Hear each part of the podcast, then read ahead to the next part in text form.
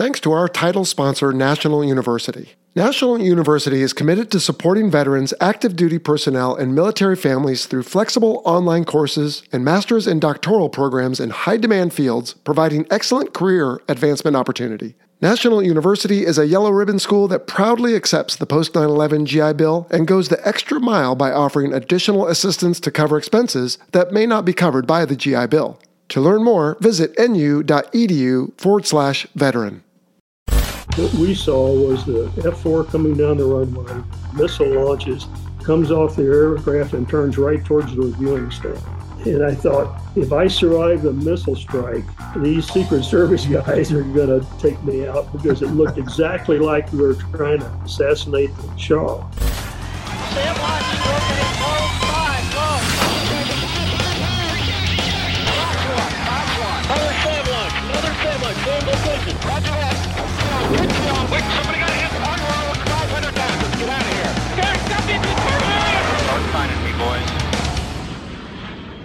Hello and welcome to episode 174 of the Fighter Pilot Podcast. I'm your host, Vincent Aiello, call sign Jello.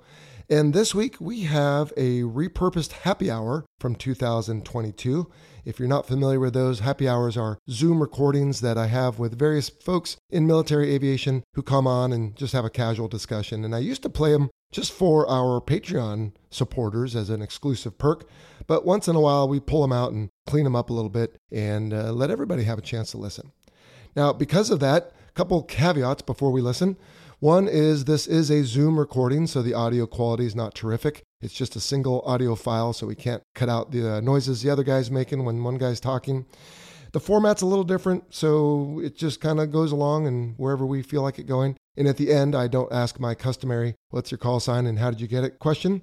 And uh, one other thing before you listen is back when we recorded this, and I think it was late spring of 2022, I was just getting started on my memoirs, and I'm happy to say I'm up to chapter seven, maybe halfway through the story, and it's going pretty well. Some days the words flow off my fingers a little faster than others, but it is happening. Not quite sure what to call it yet. I've got a couple title ideas in mind. For those of you who do support the show on Patreon, not only have you seen these happy hours, but you also get to read a chapter a month as I hopefully try to keep that pace until I finish my memoirs, eh, maybe at the end of 23, early 24. We'll see. Anyway, before we get to that interview, I hope everyone's doing well. Sometimes when I take the time to talk a little bit more with you on these audio versions, you know that I have listener questions and announcements. Well, lately, I have been mostly just answering listener questions as they come in via email. So if you have a question for the show, you can continue to send it to questions at fighterpilotpodcast.com or reach out to us on social media. We've kind of put our uh, Twitter, I guess now it's X account on hold, hibernating that one to see if, in fact, we need to keep it going or not. But we are definitely pretty active on Facebook as well as Instagram, and of course, our website, fighterpilotpodcast.com, and uh, email.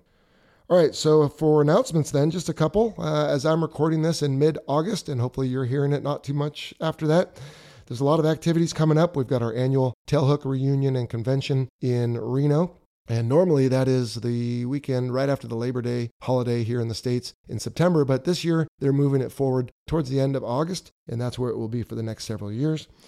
And let's see, after that, I might be heading up to the Reno Air Races. It's the last air races to be held in Reno till they find a new home. We went up there last year and had a good time. I'm still trying to formulate those plans, so I hope to be there. And then for any of you attending the Miramar Air Show, September 22nd through 24th, I plan to be there on Saturday the 23rd. I'll be hanging out at a chalet again, but I'll probably mosey out and make it uh, known maybe on social media or somewhere uh, that I'll be hanging out by some airplanes. So if you want to come say hello, you can. More on that and uh, keep an eye out, like I said, probably on Instagram or maybe Facebook as well.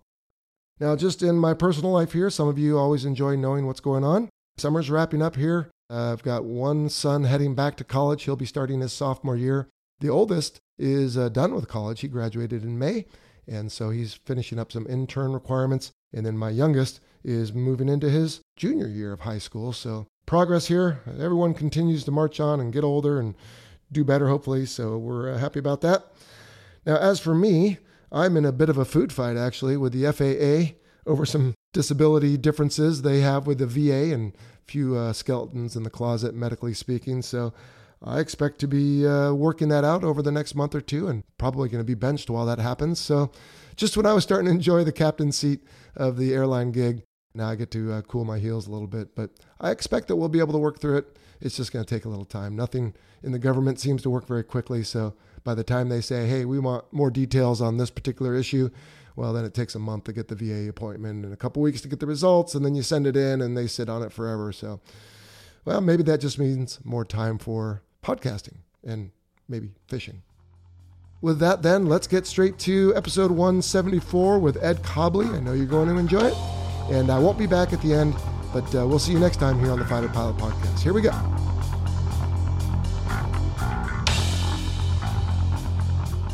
All right, so my guest today is Ed Cobleigh. Am I pronouncing that right, Ed? It's Cobleigh. Cobleigh.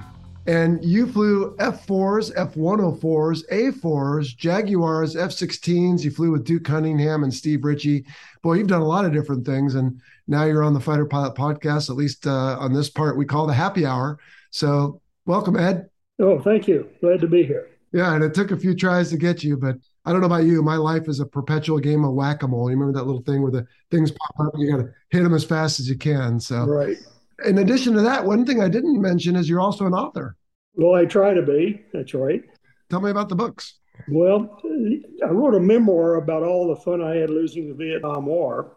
And um, that went to number one, Amazon number one, stayed three and a half weeks as the Amazon number one bestseller. Wow. My aim in writing that book was both to lay out what I saw happen and also make contact with people I'd lost contact with and people I never had contact with and that worked. And that book is sold about 27,000 copies in 12 countries and four languages. And then uh, I said, well, maybe I should write a novel. And so I wrote a novel uh, set in Paris, which features air combat from World War One to Operation Desert Storm. There's an interesting uh, aspect to that. The name of that, the first book was War for the Hell of It. The name of the second book was the pilot fighter planes in Paris. It has chapters on various aircraft. I could do the F 16, the F 4, and the F 104 myself. I knew guys that flew the F 86 in Korea. XRAF mates helped me with the Spitfire, but I was stuck on the Sopwith Camel. I mean, uh, you know, where, where do you go for that? I was going to resign to Wikipedia. And in doing the research, I found that there are three authentic flying camels in the world. One's in the RAF Museum in Hendon, one's in Australia, and one's in Paso Robles, California, where I live. so I drove the five statute miles out to the airport and had the camel pilots edit my chapter on the camel. So that worked out. In doing the research for that book, I came across the name Roland Garros. You ever hear of Roland Garros? I don't think so. Most people connect him. The French National Tennis Center is named after him. The French National Tennis Tournament, which we call the French Open, they call the Roland Garros Invitational. And I always thought Roland Garros was an old time tennis player, but Roland Garros was actually the first fighter pilot. He was a aviation pioneer, a contemporary of the Wright brothers and Santos Dumont and those people. And uh, he and his uh, crew chief invented the fighter plane in 1915 and demonstrated fighter aviation early in World War One. And so I wrote a biography of him. It's the only one that's in English, and that's done very well as well. And then I, I said, well, okay, maybe I should write another novel. So I wrote another novel during the pandemic and uh, most of my books feature Paris in some way because that way I have to go there and do research. but couldn't travel, so um, I live in Paso Robles on the California Central Coast. So I set this novel along the Central Coast, and it features three aviators, two human and one bird. The uh, theme of the novel is sexual harassment in the U.S. Air Force and peregrine falcons. So that's done fairly well. And then uh, the first book, War for the Hell of It, I got a lot of feedback from ex fighter pilots saying, we want more flying stories and less politics, you know?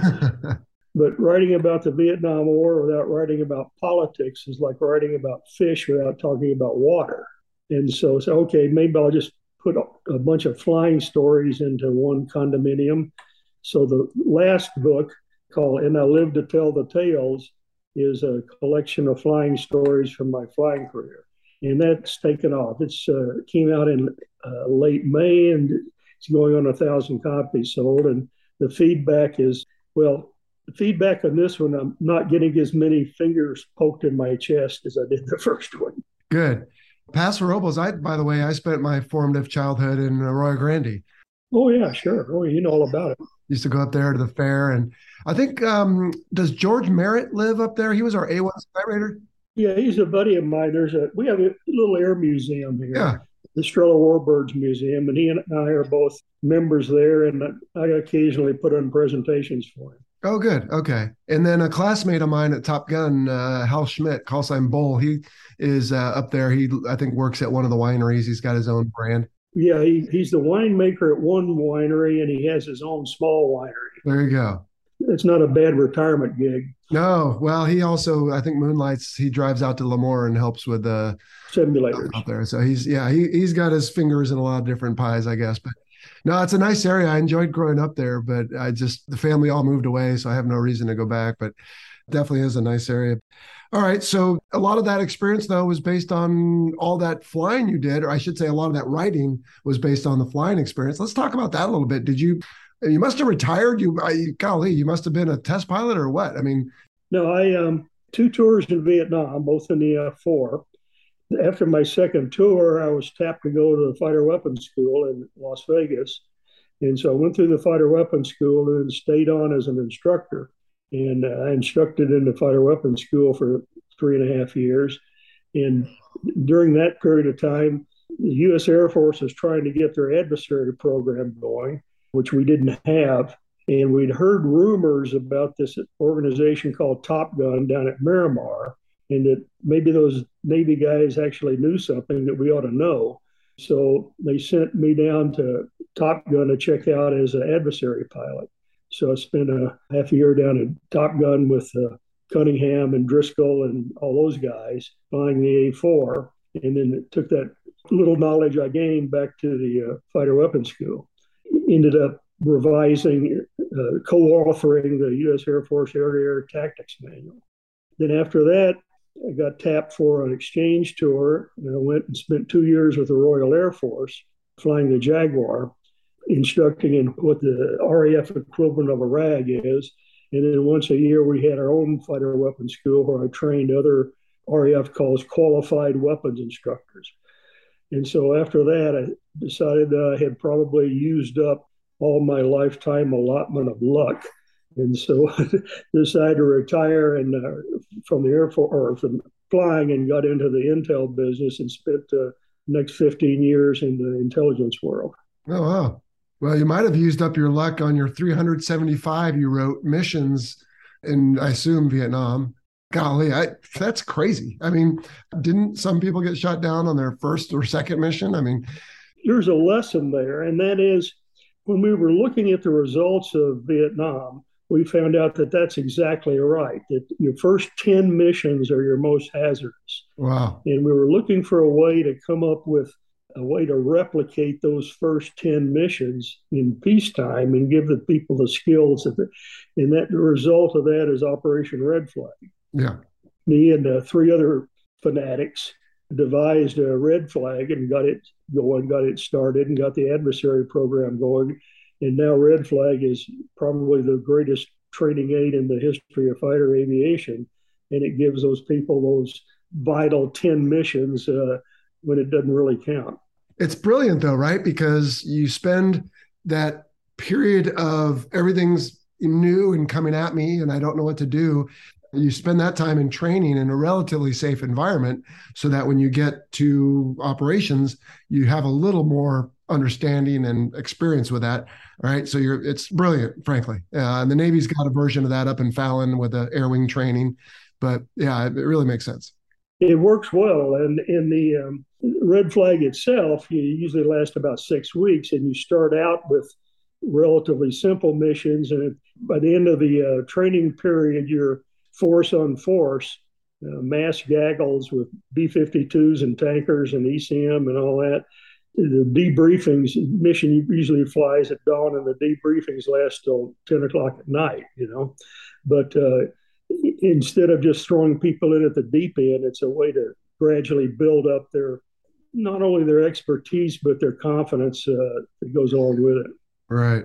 Well, we have had episodes on pretty much everything you flew, Ed. We've had a F 104, that was episode 104. We had the F 4, we had the Jaguar, we had the A4 and the F 16. And so I should have called you sooner. You could have been the consultant on all these. Who did the Jaguar episode? Oh, gosh. I'll have to look. I don't recall. A story about that. Have you ever been to the Air Museum down in Tucson, the Pima County Air Museum? I've not been to the museum, but I did get a chance to go to the Boneyard and uh, do an episode with them. Yeah, across the highway there, there's one of the world's greatest air museums. I took my wife down there a few years ago, and uh, she had never seen a Jaguar, and there's a Jaguar in the museum. And I thought, okay, we'll we'll do the tour, and uh, I'll show her the airplane I flew. And we did, you know, got a little bus and drove around, and then they have all the fighters lined up in a row, and there's every fighter aircraft you've ever heard of lined up in a row and uh, drove by, and there's the Jaguar in the middle of it, painted pink. And, and, my wife looked at me and said, "You flew a pink jet?" And I'd never seen a pink Jaguar before. We got out and took some pictures of it, and I had no idea what this is all about. And so when I got back home, I called up some RAF mates and said, "Okay, what's the story with the pink Jaguar?" And uh, they sent a detachment of eight Jaguars to Desert Storm, and uh, actually did very well. And the, the, Brits will try anything; they'll try anything that they think of. And they, the Jaguars were painted that forest green camouflage for Western Europe, and they stood out against the desert. And they said, "Well, you ought to figure out how to camouflage these airplanes so they blend in with the desert." You know that rust-colored um, desert in the Iraq they found out that a light, not rust, not ochre, but pink, uh, blends in well. So they painted all their airplanes pink. So I, I didn't fly a pink Jaguar, but a bunch of guys did. Well, come on, pink is the new black, right? We're supposed to be manly and be willing to wear pink, but no, that's that's right. That's right. Um, so I had to look up while you were talking. Uh, Diraj Bhasin, Diraj was his call sign. Mm, didn't ring a bell. Okay, I might be mispronouncing it, but he was our guest, and he's still in the Royal Air Force. So, oh, uh, okay, uh, he was a wealth of information. But yeah, they they made the Jaguar sound like a bit of a handful at times, particularly taking off or landing with if it was high, hot, and heavy or any of those. But well, the airplane was designed as a low level trainer, right? And when the Chancellor of the Exchequer saw that they were costing five million pounds each and the RAF was running out of viable fighters, they said, okay, you got to take the Jaguar and make it into something combat capability. And so, as a trainer, uh, you could fly 480 knots, uh, 200, 250 feet for an hour and three quarters. 1.7, yeah. Yeah. And so, you know, 480 knots, that's a long way at that low altitude.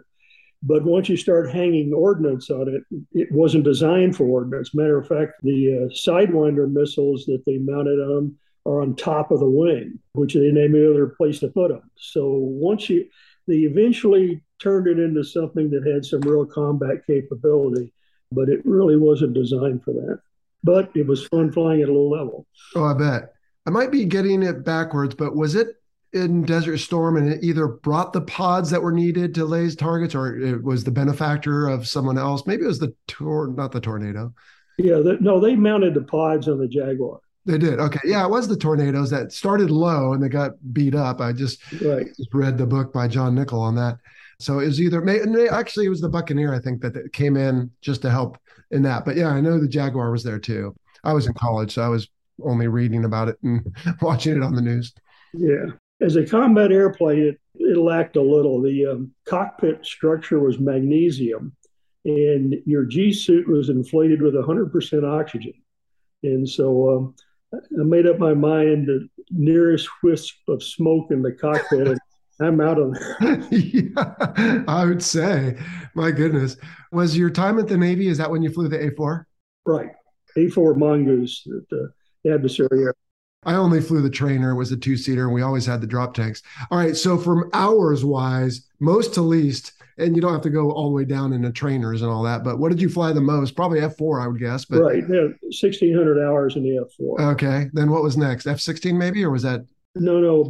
Got about 450 hours in the Jaguar. Okay. And, uh, and just a few hours in the F16 and the okay. F1. And the A4, I think he ended up with 50 hours in the A4 or something like that. Well, those were probably all under an hour each. Oh yeah, way under. uh, yeah. How did the F 104 come about? Because again, that's one of those iconic aircraft everyone seems to recognize and love. But you know, I, I, don't know if you remember, maybe twenty years ago, I think it was TRW was flying them at air shows, and it was just okay from the left. Yeah. Right. Right. Yeah. high speed pass left. High speed. Yeah, that's pass. right. Yeah. When I was at the weapons school, they sent me down to um, Luke Air Force Base where the German F 104 training was. And I flew the F 104 with the Germans down there.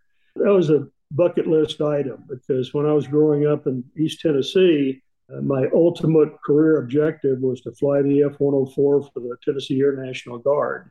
And uh, that never worked out because uh, they got rid of them. But I was going to say, by the time you got there, they were probably gone. Yeah, it was a real thrill to fly the 104. I tell people it was the most fun you can have with your clothes on. That's right. They use that in the uh, Flight of the Intruder movie. All right. So I've got this email, like I said, that you sent me. I have to hear this one. Uh, I flew with the Iranian Air Force, and then later you say, I almost killed the Shah of Iran. Well, I did. Well, this is when we were in good relations with Iran, and the Shah got what he wanted. I mean, whatever he wanted, he got. And so he had just gotten the F4E, and um, he had two um, classes of pilots in his Air Force. He had the old heads that had flown F 86s and F 100s, and they were pretty good sticks. And he had young guys that had gone through uh, pilot training in the States with no experience. And so he wanted instructors to go over there and polish up his Air Force. So I spent two different summers in an Iranian fighter squadron. The first summer, we trained um, the F 4E leading edge slat maneuverability.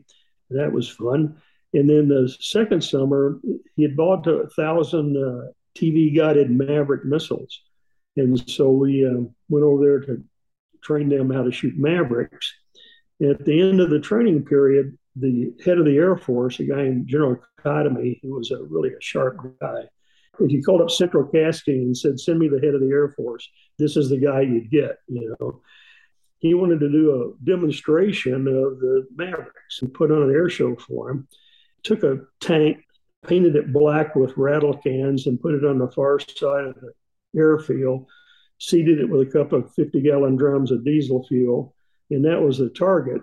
And one of our students, Iranian students, was supposed to fly down the runway. The reviewing stand was on the other side of the runway, and uh, the Shah was there, the head of the Air Force. I was on the reviewing stand with beside the Shah because no one is allowed to stand behind the Shah because the Shah had survived three different assassination attempts, and he had these um, Iranian equivalent of the Secret Service that really were protective of him. So I'm standing about 10 feet away from the Shah on his right, and the head of the Air Force is standing next to the Shah. And uh, Major Vaezi, who was supposed to launch the missile, came down the runway. And um, I have to fault myself. I, I didn't brief him very well because one of the prime directives on ordnance air shows is you do not deploy ordnance until you're past the reviewing station, right? Well, anyway, Vaezi got a lock on on the tank target, and I guess he got buck fever or something. But he launched the missile out of range, and that it, the missile's TV seeker didn't survive the launch transients, and the missile broke lock. And when a Maverick breaks lock, it does a chandelle to the left. And so what we saw was the F 4 coming down the runway, the missile launches, and it comes off the aircraft and turns right towards the reviewing stand. And I thought, if I survive the missile strike, these Secret Service guys are going to take me out because it looked exactly like we were trying to assassinate the Shah. So I'm standing there watching the missile come at us, And like I said, it does a chandelle to the left. So it started climbing and it went over the top of a viewing stand about no five or 800 feet and disappeared off into the desert. And we had a FAC radio there. So I got on the FAC radio and told Vaezi, he says, try it again. This time, wait till you pass the reviewing stand before you launch the missile. so he did. And sure enough, it was a direct hit. The tank exploded in a fireball. And the Shah was very happy and everybody shook hands and he left. But that was a close run thing. If you've always dreamt of a career in aviation while keeping your feet on the ground, then Air Corps Aviation is the place for you. Since 2008, Air Corps Aviation has been at the forefront of modernizing the airworthiness of legacy aircraft dating back to World War II. Their dedicated team specializes in numerous aerospace disciplines, including manufacturing, fabrication, restoration, and support, all while incorporating state of the art technology. In 2024, Air Corps Aviation is expanding its team with job openings in engineering and computer aided design, quality, fabrication, and restoration. Live where others vacation in northern Minnesota while enjoying paid time off, health insurance and savings accounts, retirement plans, life insurance, and best of all, most Fridays off. If you're ready to be a part of a team fulfilling dreams through the preservation of historical aircraft, visit aircorpsaviation.com slash careers and take your first step towards an exciting career in aviation. That's aircorpsaviation.com slash careers. Visit today. Well, if you'd have known then what you would know later, maybe it would have been okay. But of course, not if it takes you out too. But were you there with Steve Ladd, Smokey? No. Okay. He wrote a book. We had him on the show to talk about his book, Phantoms to Warthogs. And uh, I guess he had spent some time over there as well. But are they still flying those same F4s? Do you know? I know they're flying a lot of the old equipment. We got them 40 years ago. Well, they're still flying the F 14. Right. I don't know about the F 4, but uh, you know, I've got to shine my ass a little bit. During the Iran Iraq War, they put up a four ship of F 4s. They launched 12 Maverick missiles against Iraqi tanks and got 11 direct hits. So uh, that worked out well. you trained them well. Yeah. Wow. One of the guys that we trained developed a reputation for ship strikes with uh, Maverick. I don't know how many tankers he attacked, but it was a fair number of tankers that hit with TV Mavericks. And uh, as a result, his call sign was, of all things, Maverick. He's probably running a 7 Eleven store in Encino today. Oh. was the Maverick something you carried on your Phantoms in Vietnam? I know they were towards the end. Right at the end, there was a test program. It was right at the end of the war. So you had some experience afterwards, maybe at the weapon school or. Exactly. Yeah. Yeah. So I got to shoot three missiles during my career a Sidewinder, a Sparrow, and a Maverick. I'm sure you'll blame it on pilot error, Ed, but the Maverick was the only one that worked. The Sparrow fired, but it just went straight into the ocean.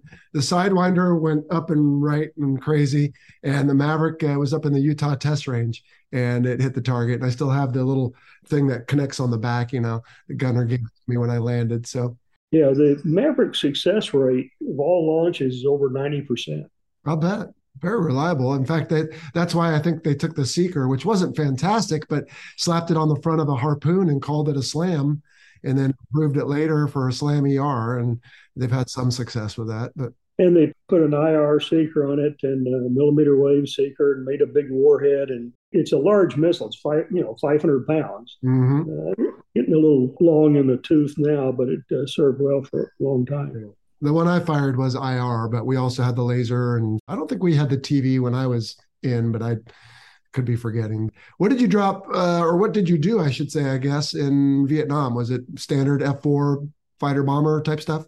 Yeah, I was with the Eighth Attack Fighter Wing in Ubon, Thailand, and uh, we were out of country specialists. We worked Laos, North Vietnam, and a little bit in Cambodia.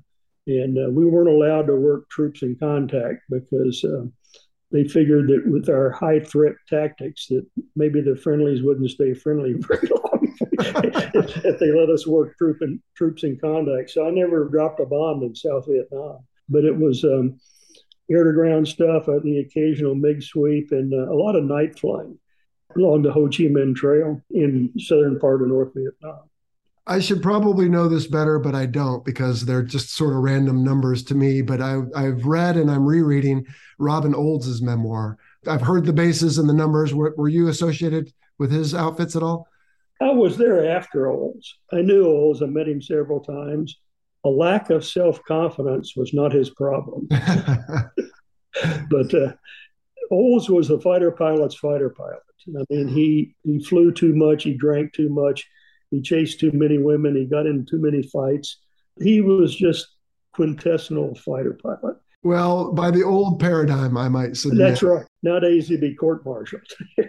yeah. But I think he also probably, maybe not singularly, but he was, I would think, you know, partly responsible for the stereotypes of fighter pilots, which I spend some portion of my show trying to break down because these days there are still some of those hellions but eh, for the most part, you know, it's it's the guy or gal next door, and and right, we, and that's called progress, and it's a good thing. Yeah. Well, what about Steve Ritchie? You flew with him, you said. Yeah, he was an instructor two different times at the weapons school, and uh, I've flown quite a few missions with Ritchie. He um, he and I shared the wing test pilot duties for functional check flights, and so he and I would trade off check flights and he instructed a few sorties in the weapons school. So yeah, I've known Ritchie a long time and uh, said in the, my last book, uh, and I live to tell the tales, I flew with both Ritchie and Cunningham. And um, I think Ritchie overall was a superior aviator. I mean, he do he knew air to ground. He did more than go around and around, up and down, and shoot sidewinders. but, what is uh, Steve Ritchie's claim to fame? Was he an ace? In- he shot down five MiGs in Vietnam. Right, in five MiG 21s with the Sparrow. Wow. And hence the comparison because Duke is the Navy's only, frankly, Vietnam ace. Right. And he got MiG 17s with Sidewinders. So two differences in philosophy there. Same airplane, more or less. Yeah, right.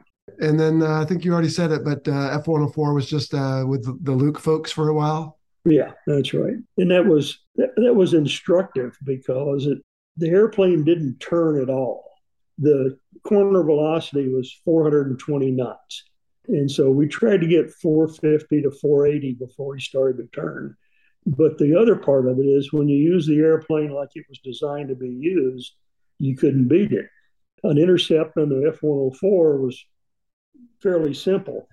You just flew a collision course plugged in the minimum burner in a J79 to reduce the um, smoke trail and put the target on the nose. And they never saw us coming because head on, a F 104 is only this big.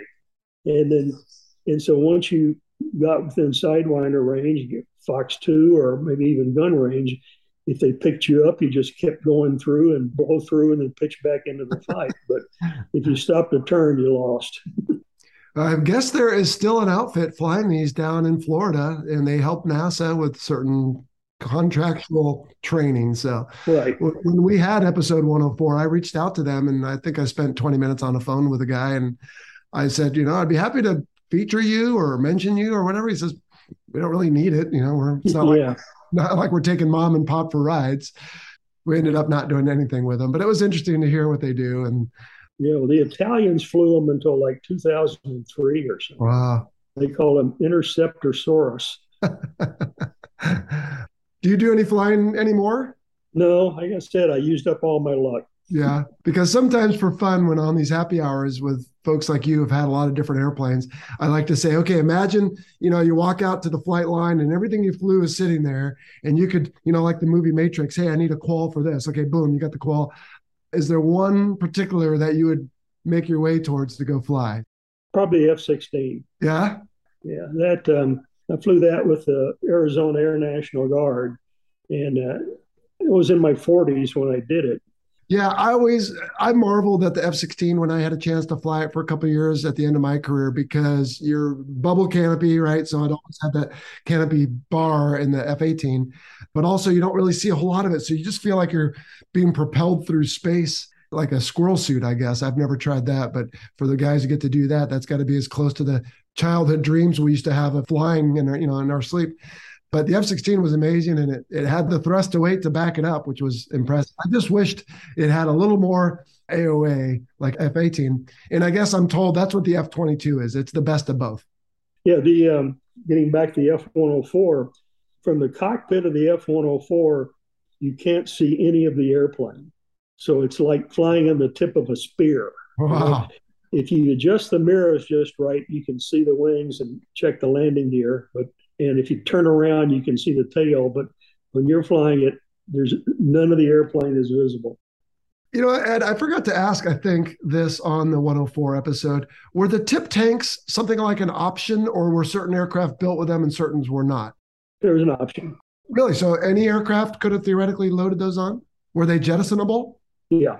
yeah. Oh, if we did talk about that, I simply forgot. What did that give you? Do you recall another, what, thousand pounds maybe total? Yeah, something like that. I don't it depends on the model of the 104. The, the later versions of the S with the upgraded engine, you could go 1,300, 1,500 miles with uh, four tanks because the engine was so it was two hops across the country.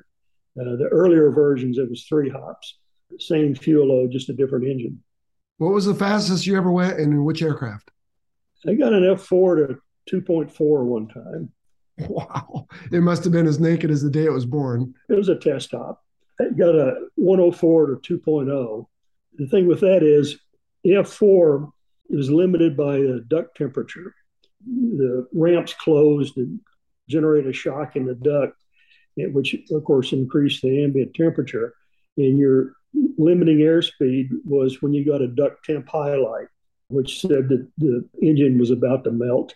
And so you had to slow down the F 104 was um, less informative. When you got a duct temp high, you just got a yellow warning light at the top of the cockpit that said slow. Caveman terms, right? Just right. You slow down. That's right. That's it.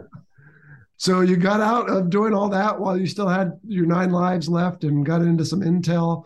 And then uh, did you end up retiring from active duty? Well, I when I left that uh, flying, joined the reserves, and so my all my intel work was with the reserves, and I got a job at Hughes Aircraft Company in uh, international sales, and spent 25 years with Hughes and Raytheon in the international missile business. Okay.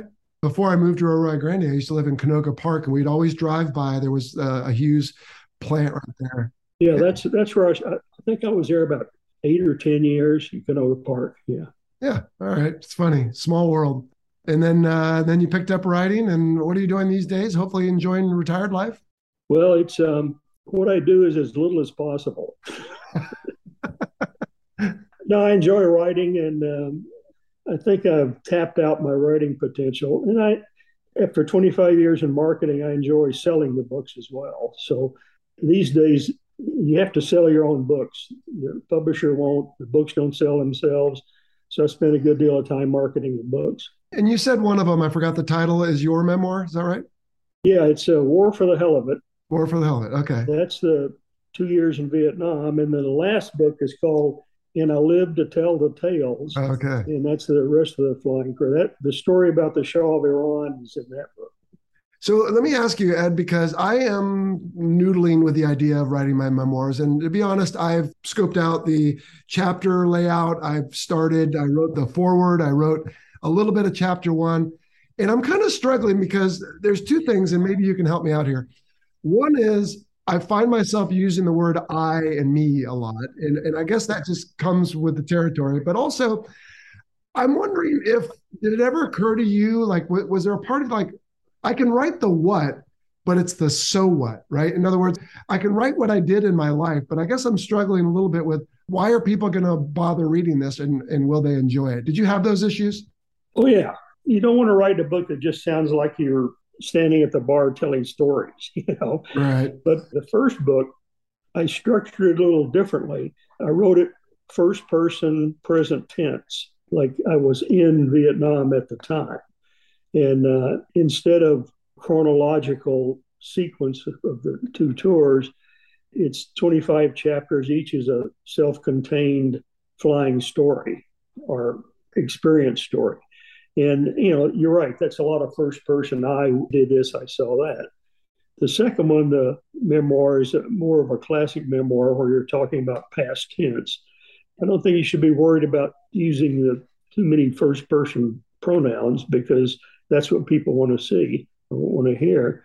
But I, I do think you need a hook in it. You need some kind of lesson that says, I did this and this is what I learned, or this is the difference that I made. Or in my second book, I included a lot of mistakes that I've made, of which I had plenty to choose from. and you know, one of the lessons of that book is, you know, you screw up and keep going, you know, but uh, you need some sort of hook to hang the narrative on. Yeah. And I think I, I, have thought about that. And I think for me, it's going to be the fact that I, you know, went to an air show in 1978 in Point Mugu. Speaking of shooting missiles, uh, they shot a Sidewinder on that show. And I know that because I, I remember thinking it and I mentioned it somewhere on the show. And one of the uh, Patreon supporter guys came on and he said, Oh, yeah, I was at that show. They did that. I said, Oh, great. I'm glad to. But that was the beginning for me. And I had some adversity just even getting in the Navy medically and thankfully was able to get a waiver. And then towards the end of my career, I ended up going med down for over three years. And it's a story I haven't yet told everybody. So I'm still sitting on it, sort of like Captain Miller in Saving Private Ryan. He didn't tell everyone he was a teacher until he needed to.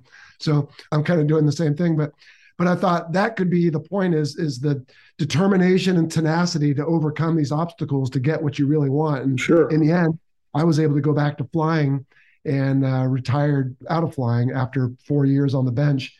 And for me, that was a big deal because I didn't screen for command. And so I just thought, oh, no big deal. I'll just fly the whole time and get out and go to the airlines or whatever.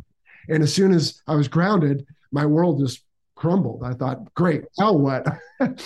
well, I mean, there, there's your hook right there. You know, okay. overcoming overcoming adversity, and you know, you, you have to ask yourself when your grandkid picks up the book and reads it, what do you want him to take away from it? Right. And it's funny because in chapter one, where it's a lot of the beginning stuff, I find myself wondering how much background do I really need to give? I was talking about my mother coming over from Denmark as an immigrant. And then the day I got hit in the mouth with a baseball and had braces for the next seven years. And I, I, think the point is, I probably just need to get the writing muscles going and just put it all on there like a big lump of clay on the spindle, and then find someone, an editor probably, uh, who can mold it into shape later. Did you use editors? Uh, yes and no. I used more in order of proofreaders. I'm a terrible proofreader. I, I misspell a lot of words, and punctuation and grammar is not my forte. But uh, I had a little little reluctance to let an editor edit my own life. Yeah. but um, yeah, I mean, I think that's a, a, reasonable start. What got me started on it was my dad was a 06 in the U.S. Army during World War II, and uh, he started out in the Army in the the cavalry with horses. He joined the horse cavalry in 1939, and then uh, we joined the war in 41. They mechanized, so he didn't spend a lot of time on a horse, but he was the only guy that I ever met that was in the horse cavalry. After the war, he, he came home and got on with his life and didn't talk much about it because that's what you did back then, right? Right. And when he passed away, all his stories went with him. I had I never learned what it was like to be in the horse cavalry or what Custer was really like, you know. And, I said, well, that's not going to happen to me. I'm going to put this down and so that if anybody's interested, they can read it. And so that's what got me started was to put my story down so that my kids and grandkids would, if they were interested, would know what I did. And it worked out. And I'm looking at it from the point of view of I've built this audience of people who appreciate the Fighter Pilot podcast. And I surmise that some of them might be interested in the story as well since I've become sort of a mini celebrity, at least in their worlds, which is still crazy to think about. Because to me and my family, I'm just a relatively normal person. But I like the idea, though, that it also helps me to organize my thoughts on how things went and what things are are true or not. And like I said, I've had to ask for help. Like, did I really see a, a, a missile shoot at an air show, or did I just dream that? And so, well, and I think what you'll find as you get deeper into it memories will trigger other memories. Oh, yeah. Yeah. What I found is that I remember shooting a missile at the Shah of Iran. And then later on, I remember a party we had in Tehran, and that brought up a a story which I couldn't put in the book, and so and, and so you know memories trigger memories, and the deeper you get into it, the more memories it'll come back. Yeah, yeah, no, I, I'm I'm sure of that. On the other hand, I guess right, don't let the truth get in the way of a good story. it's entertaining. Well, you know the difference between a war story and a fairy tale. Uh oh. Fairy tale starts out once upon a time. A war story starts out there I was. That's the only difference. there you go. Where do people find all these books, Ed? They're all on Amazon. They can just go to my homepage on Amazon. They'll see all the books there. And uh, one of my marketing uh, ploys is that I offer a money back guarantee. If you buy a book and you read it and you don't like it, I'll give you your money back. So far, I haven't. Nobody's taken me up on it. Oh, good. And so you uh, corrected me on the pronunciation last time, but the last name is spelled C O B L E I G H. That's right. And Ed. Nelson's yeah. my real first name. Yeah, you gone by Ed. Yeah, I go by Vincent's my middle name because otherwise I just have too many L's in my name. yeah, I don't know. The uh, the memoir for me is one of these things. So I fly for the airlines, and I was flying home from uh, Maui, and there's no one to talk to, right? You just have HF you monitor and and they won't let you just open your laptop or you know watch a video on something so i find myself just scribbling notes like okay in chapter 7 on top gun I would want to remember this story, like you said, right? It, once you start jotting that down. So, like I said, even just getting this happy hour booked with you every day is like, okay, I've got episode 151 coming out. And before you and I got on this call, I was writing the description for that. And then before you know it, 152 will be here. And and so it never ends, but hopefully I'll find time to do some writing at some point. Yeah. And another thing I advise you to do is write a rough draft and then put it away. Let it sit for two weeks, a month, and then go back to it. Okay. And you'll find a lot of things that you can do better if you're looking at them cold. Do you mean like a chapter or the whole thing or just either one? I usually write a chapter, save it a week or two later, I'll come back and read it, and then I'll revise it. And then before the book comes out, I'll probably revise it again. So right practice makes perfect. Yeah. Well, it makes better in my case, but that makes sense. Well, gosh, Ed, you've led an interesting life. What what have we not talked about today that might be fun for listeners?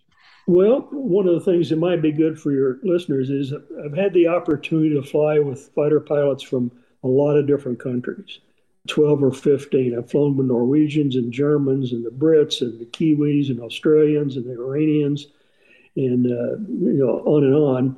And what I discovered is we're all alike. You could take a Kiwi or an Aussie or a Brit, and that we do, and put them in an American fighter squadron, and you know they fit right in. Same personality, same outlook on life, and the ultimate test of that was remember when the Russian defected and flew the MiG 25 into Japan? Belenko? Yeah, Victor Belenko. Victor Belenko finished up his military flying career with the Montana Air National Guard. I had no idea, really. and and by all accounts, he fit right in. oh my goodness! Yeah. yeah. You know, Ed, uh, people who watch or listen to this might think I put you up to that because I have said that before, and it was at the time. I don't know that I'd put much thought into it. I think it just sort of came out, and probably as typical for me, not very eloquently. But I've thought the same thing. And I think what unites us all is we have like this grand secret of just how glorious it is to go flying and cheat gravity for a little while while you're still working with gravity. But you know, you get the point. Yeah, yeah. But also you're up in the clouds and, and if you're flying by yourself, which you've done in different aircraft, you think to yourself, I'm the only human being seeing this view right now. Not like the other day in Maui, I was watching the sunset and so were a hundred other people. There's something just very special about escaping Earth for a little while, and but also in our case, dueling up in those very same clouds. Yeah, and you know the other part of it is you're there by yourself, and there's nobody that's going to get you into or out of anything but you. Very good. All right. Well, do you have a website? I thought, did you say that at one point or just your www.edcobleigh.com? No space between the two words. All right. Well, we'll help promote that, Ed. And uh, yeah, check it out. And, and there's some there's some other war stories in there, and uh, There's a contact page if people want to yell at me in the email. well, we'll keep you as a resource for the Fighter Pilot podcast because you certainly have dipped your toe in a lot of different pools, it sounds like. So, uh, and if I ever make it back to my old stomping grounds up there, I'll, I'll look you up and Paso Robles. Yeah, there's a rumor that there's wine around here. I'm sure we could find some if we tried. Sounds great. All right, Ed, thanks very much. Thank you. Thanks for inviting me. You've been listening to the Fighter Pilot Podcast, the internet show that explores the fascinating world of air combat. Visit our website, fighterpilotpodcast.com, for a blog, a glossary of the terms used on this show, and a shop page featuring unique military aviation themed books and apparel. Check out our YouTube channel to watch hundreds of military aviation themed videos. And for exclusive content, head on over to our Patreon page. Thanks for listening.